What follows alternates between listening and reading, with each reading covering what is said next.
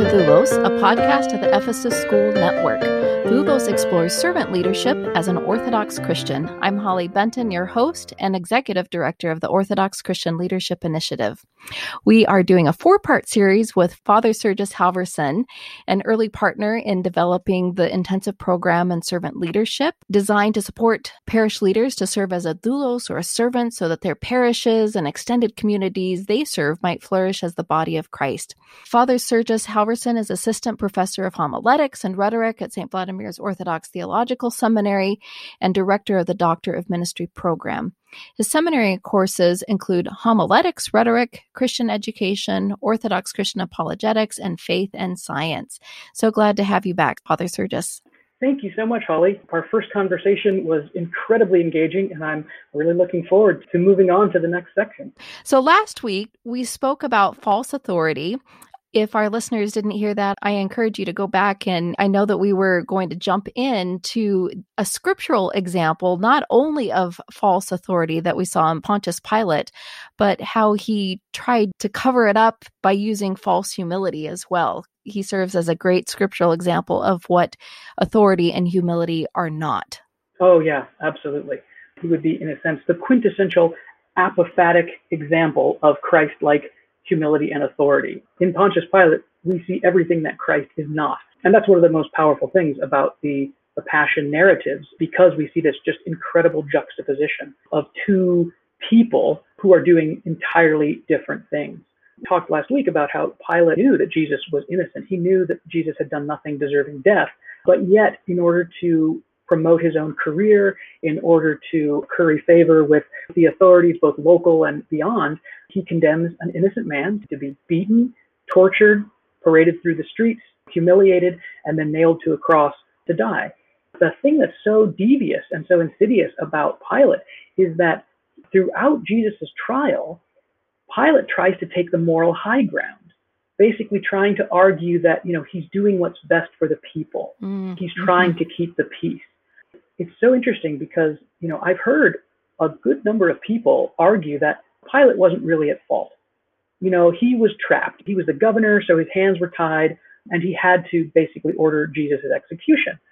But I tell you, in my opinion, and if I'm wrong, I, I would really welcome someone to correct me, but in my opinion, that's totally wrong. It's totally and utterly wrong according to scripture. Now, according to, you know, I don't know, some manual on politics, you know, perhaps he was right. But according to scripture, Pilate was absolutely 100% dead wrong. Yes, his job was to keep the peace but it was also to rule justly. According to scripture, the king or the one who functions like the king, ultimately it is on him or her to rule justly, to be a just judge. And any time you sacrifice justice and condemn the innocent because you're trying to keep the peace, if I say, well, I'm going to throw justice out the window because I just have to keep the peace, then I am totally guilty of false humility and false authority. And the bad thing here is that I'm trying to look humble. I'm trying to say, well, you know, it's just my job. I have to do this. And this is why false humility is so dangerous. There are a number of sayings that are really, really hard on false humility mm-hmm. because it's so easy to set up an argument to say, well, you know, it's unfortunate, but for the greater good, it must be done. And he washes his hands of it. Exactly. He washes his hands of it as though the blood of an innocent man can simply be washed off with soap and water. Right. It cannot be, right? That stain goes deep. Now, it's interesting to note, we talked last week about King David and the wicked sin that he committed, and also in Jesus' parable, the wicked servant. But you know, both of those guys, they try to hide their sin, but they have no real argument to stand on, mm-hmm. right? Nobody ever argues that David was just doing his job I mean, maybe somebody does, but but it's it's rare that you hear someone say, well, you know, David had to have an affair with a married woman, and he had to kill this guy, you know, who was his great soldier, and nobody argues that the wicked servant was somehow compelled to attack his fellow servant after he had received profound mercy from his master. But Pilate's false humility, his sin, is cloaked in this insidious mantle of keeping order. Gosh, it's I've been in these situations, and it's like kills me. But have you ever been in a situation when somebody does something that really hurts another person, and then the rationale is, hey, nothing personal. It's just business. Yeah. Oh, nothing personal. Yeah. It must be done. Yeah, exactly. Nothing personal. It's just business. God forgive me if I've ever said that. Uh, I know people have said it to me, and boy, it, it's absolutely painful. If I do say that, if that's my kind of go to, if I'm trying to get out of my own sinfulness by shrouding myself in this murky camouflage of false humility, then I'm basically saying, hey, don't blame me for what I did to hurt you. I had to do it. Like I had no choice. And that's false humility. I mean, false humility and false authority go hand in hand. But in a sense, false humility is way, way worse. If you exercise false authority, you can say, like David the king, you know, he was called out for it and he repented. Doesn't make his sin any less bad, but he had no way out. We don't quite know what happened to Pontius Pilate. At least, you know, scripture doesn't explicitly tell us. But boy, that is a really deep pit to be in if you've wrapped yourself in false humility. Yeah. In developing the Doulos program, many of our contributors felt it was necessary to address what we've coined false humility. It's avoiding duty and personal accountability, appearing humble for personal gain. I think it's so easy to spot what we talked about last week in false authority. We can all recognize somebody who's on an ego trip someone who assumes to act and be God to other people, not extending mercy as God extends mercy, but extending judgment and authority just because they hold a position of power and they feel it's their right to exercise it. It's easy to spot false authority, but false humility, like you said last week, Father, it's probably more important to work on spotting it in yourself than trying to identify it in others. Oh, absolutely. I was just going to ask you about some other scriptural references. You shared about Pontius Pilate and how he exercised both false authority and false humility. What are some other examples that we find in scripture around this false humility, uh, avoiding personal duty and accountability, oftentimes trying to appear humble for personal gain? So one of the examples of humility would be Moses, the great prophet Moses. When God first asks him or commands him, saying, Look, I've, I've chosen you to go and tell Pharaoh to let my people go that they may serve me, right? We talked about that earlier. Moses comes up with several pretty good reasons why he may not be the best pick. Ultimately, Moses argues, Look, Lord, I'm not fit for this ministry. I'm slow of speech and I'm slow of tongue. But then God assures Moses, basically saying, Look, that's okay because literally this is you know Exodus uh, uh, chapter 4 verses 10 and 12 God says go I will be your mouth and I will teach you what to speak. What more could you ask? Moses gives every excuse and God says don't worry I got you covered. Basically I'm going to be doing the work. You just go stand there as a witness and all this time, Moses' arguments have been very pious and humble sounding, right? But finally, at the very end, you know, Exodus uh, chapter 4, verse 13, right? After God says, Look, I'll take care of it. I'll do the heavy lifting. You just be the witness. Finally, the truth spills out. Moses says, Oh, my Lord, I pray, send someone else. right? Well, at least he's not trying to be false anymore. exactly, exactly. Finally, finally, his, his false humility has been exposed, right? Yeah. Uh, uh, those arguments were kind of bogus. Oh Lord, I pray send someone else. Now, we don't want to psychologize Moses too much. At a certain level, the fact that God chose someone who was slow of speech and not a particularly skilled orator, it falls right in line with that wonderful account that St. Paul gives, where he three times he says, I, I besought the Lord would remove from me this thorn in the flesh. But God says, Paul, my grace is sufficient for you, for my strength is made perfect in your weakness. Right. Right. This idea that God always chooses those who are weak so that he might humble those who are powerful. I think this is a nice example of this idea of, of false humility. Just because you can put a nice pious spin on why maybe you're not the right person doesn't mean that God maybe may have work for you to do. Again, now, I mean, let me turn it around. It's on me, right? How am I perhaps using nice, pious excuses to explain away why I'm not actually doing God's work? Oh, I'm not good enough. I'm not smart enough. I don't have enough followers on Facebook. You know, I haven't published enough articles, et cetera, et cetera, et cetera. I can make arguments till the cows come home for why I might not be doing something. But in the end of the day, it's probably false humility. Because if God is calling me to do something, in faith, I should trust that He knows what He's doing. If He calls me to do it, then I should say, All right, here am I, Lord. I will go to the best of my ability. Right. I'm also thinking of the example we find in Luke about the parable of the great dinner. They all alike began to make excuses. The first said, I've just bought a field and I got to go out and see it. I pray, have me excused. Another said, I bought five yoke of oxen and I go to examine them. I pray you, have me excused. Another said, I've married a wife and therefore I cannot come. You know, one of the concrete ways that false humility can play out is when there's a particular job that needs to be done. There's a particular responsibility that the community needs someone to take on because, as the body of Christ, there's something that we need to do to fulfill God's commandment to love and care for the neighbor. You know, people will say, they'll say, hey, you know, you have these skills and we really think that you would be the best person to do this. At some level, you know, everyone likes that kind of praise. Everyone likes to be told that they have the right stuff, that they're qualified to do some important work. But then where false humility can kick in is that while I might love to have that affirmation, at the same time, I might say, well, you know, I like the affirmation, but I really don't want to take on the responsibility if I take on the responsibility, if I'm the one in charge, then inevitably I'm going to take some heat for something that doesn't go right, or there's going to be the burden that I actually have to bear and get this thing done. So false humility kicks in because then I say, well, you know, thanks, guys, but really I'm not the right guy to do this. And then I can couch that excuse in all sorts of nice, pious disguises. I don't want to take up the cross and be crucified what I would like everyone to do is say, "Hey, you're the right guy for this," and then right there I would stop and say, "Well, no, but you see, I'm I'm not worthy, therefore I don't have to do it." False humility raises its ugly head again. It becomes that excuse for why I opt out of doing the command that God has given to God's people. Right. We find in Luke, then the householder in anger said to his servant, Go out quickly to the streets and lanes of the city and bring in the poor and the maimed and the blind and the lame. The table is set. Right. Yet we have these excuses. And right. in all humility, please excuse me. I, I've just bought a house. I've just bought oxen, a field. I've just gotten married. Those sound like such righteous, holy, humble excuses. Sure. but but the work is to be done. But in the end, they are excuses. And they're shrouded in false humility. That's the problem. Because ultimately, what's so devious about false humility is that I can fool myself. I can actually fool myself into thinking that I'm being quite pious and quite obedient when in fact I'm just serving myself. And this is why, you know, false humility and false authority are so closely related.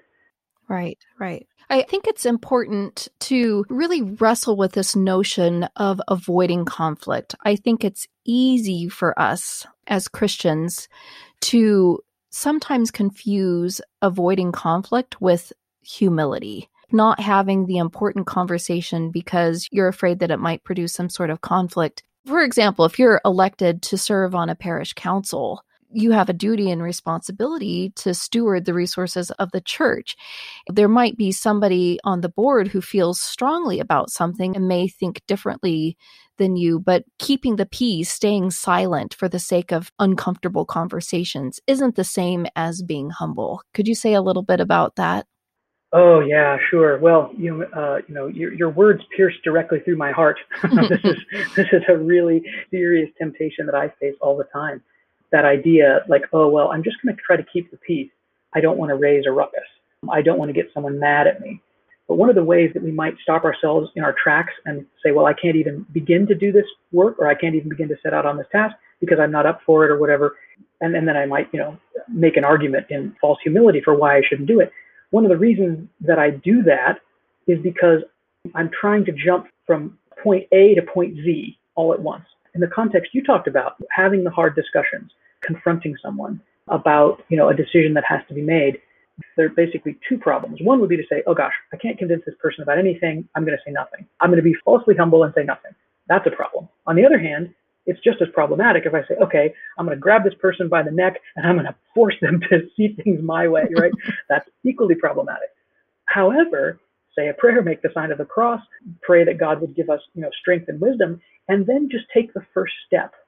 Just take the first step in opening the discussion you don't have to have all you know you don't have to have the full difficult discussion all at one sitting right right um, right so if you just take the first step for example if you needed to have a difficult discussion with someone you could say hey joe we were talking about xyz the other day and i was wondering if maybe you'd have a, time, have a chance to sit down and talk with me about this. Right. Right. Right. It's very unthreatening, right? But at least you've started, right? And then Joe might say, oh, sure, you know, let's do, and then you can do it just one step at a time. This idea of building consensus.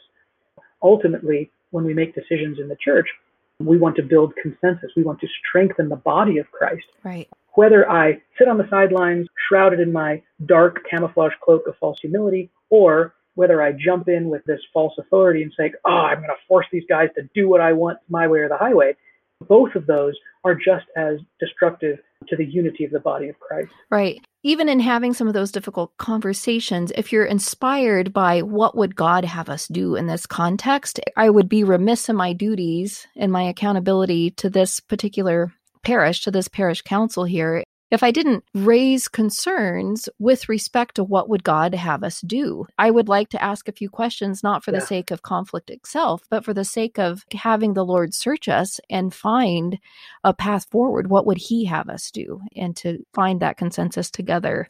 Absolutely. Yeah.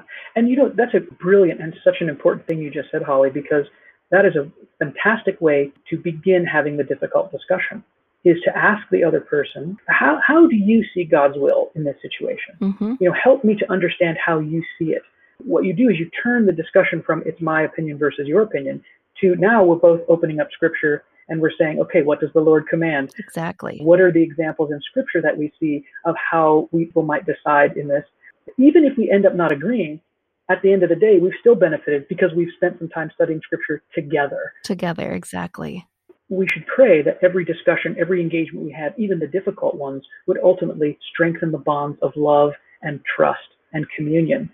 You know, we're going to get to this in a later segment, but part of that is having the courage to be vulnerable, to put your idea before someone else, to make your case, and be willing to listen. And if I'm wrong, please correct me. hmm You know, rather than just barging in and saying, "Hey, look, I am the, the hands down expert in this, nobody else knows anything, so listen to me," and everyone can just pay, pray, and obey. I mean, that's a disaster, right? Mhm. But if I say, "Look, here's why I think this is what we should do," or "Here's why I think this is the decision we should take," and based on Jesus' teaching here, and based on these different stories from Scripture, that puts the focus on discerning the will of God, discerning the will of God as we exegete the Scripture, rather than okay, what's my way, what's your way, because it's not about my way or your way. It's ultimately about discerning God's will, right? Exactly. Exactly. We can only know it if we open up scripture together and submit to it together. You know, another thing too that is really important to remember about false humility and why it's so insidious is that it can even lead me to think that I'm so sinful, I'm so wretched that even God cannot forgive me. This would be the sin of Judas. Betraying Jesus was no question, there was a sin. You know, he betrayed an innocent man. But Peter did the same thing, in a sense, slightly different. But Peter denied Christ three times. But Judas's ultimate sin was that in his false humility, he decided that his sin was so bad that God couldn't forgive him. Mm-hmm. So in the end, we could say that false humility is, is actually pride. It's naked pride. Pride is me setting myself up as judge of others and judge of myself when it is God alone who judges. There's another factor to that false humility that can be just catastrophically destructive to the human person. Uh, not only in the way I might treat others or I, I might ignore others, like, oh, well, you know, I can't go and visit that person in the hospital because I don't know what to say, or you know, I, I can't I can't write that person a note just saying hello um, because I'm not a good writer. You know, I can think up all sorts of different excuses for why I'm not qualified to do this. But at the end of the day, I'm just serving myself. Right. And then even worse, there's always that temptation to think, I'm so bad, I'm so wicked, I'm so broken that surely God can't use me. But that's just it's total pride because you know who am I to say that? I'm not the master. Right. Essentially, it sounds like false humility really is false authority cloaked in piety. There you go. Yeah, absolutely. Poor Judas, I'm thinking of the other example of when the woman poured out oil onto Christ's feet, and Judas is there leaning back, observing all this.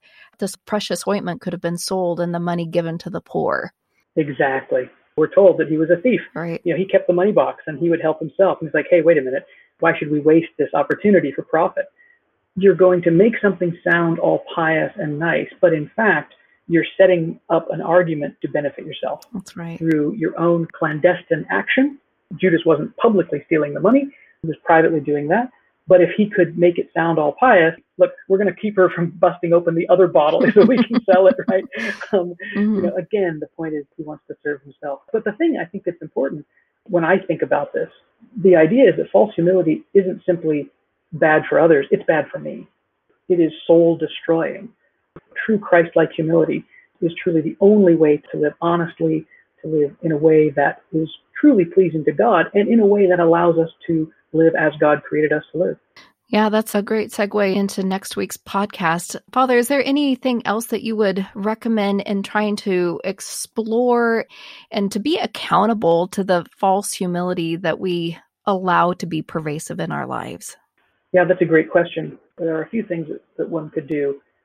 The first thing would be we always have to make decisions, right? I'm going to do this or I'm not going to do that. The first question is if I'm deliberating, should I do this? Should I do that? As I'm making that deliberation, I think one of the questions would be which of these decisions will allow me to serve my neighbor better?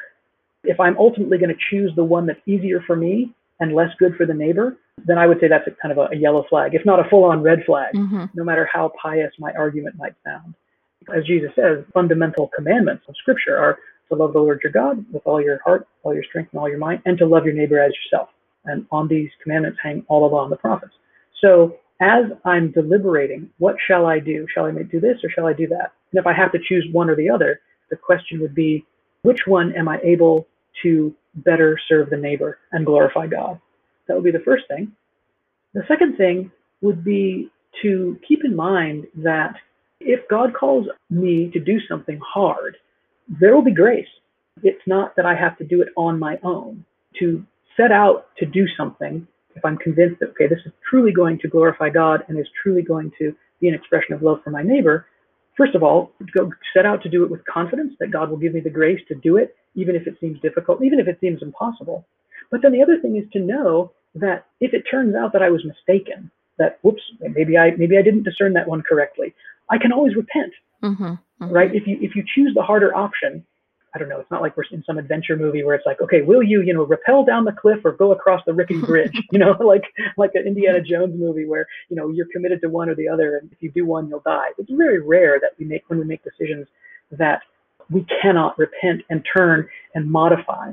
So I think that would be the other thing to keep in mind as well, is that to choose to serve the neighbor, to say, look, I, I'm not going to try to cloak myself uh, in false humility some sort of pious argument for why I'm not good enough or I'm not the one to do this. I'm going to take this risk, praying that God will give me the grace, and also knowing, should it turn out that I miscalculated, I can always repent. And that's really helpful in a way that allows me to at least take the first step. I think sometimes we use false humility to like rule ourselves out of a particular vocation or work or service because we're looking to the very end let's say you feel that maybe God is calling you to work collaboratively with the churches in your area to build a, you know, a care facility for the aged and the infirm. And that's a huge job, right? I'm thinking about my brothers and sisters in Christ in, in New England who've done that. But you don't do that at all at once. You have to do it in steps. And so if you start out to do it, you can constantly check, is this working? Do we have the resources to do this? And if it's not God's will, he'll show you. He'll show you. And, and there's no sin in having tried to do something that you think, oh, I'm not sure if, if I have the ability to do this, and then to say, okay, well, I can I can modify. Yeah. So last week we discussed false authority. Today we've discussed some examples around false humility. And next week, I hope our listeners join us as we begin to explore Christ like humility and Christ like authority in our third and fourth session together.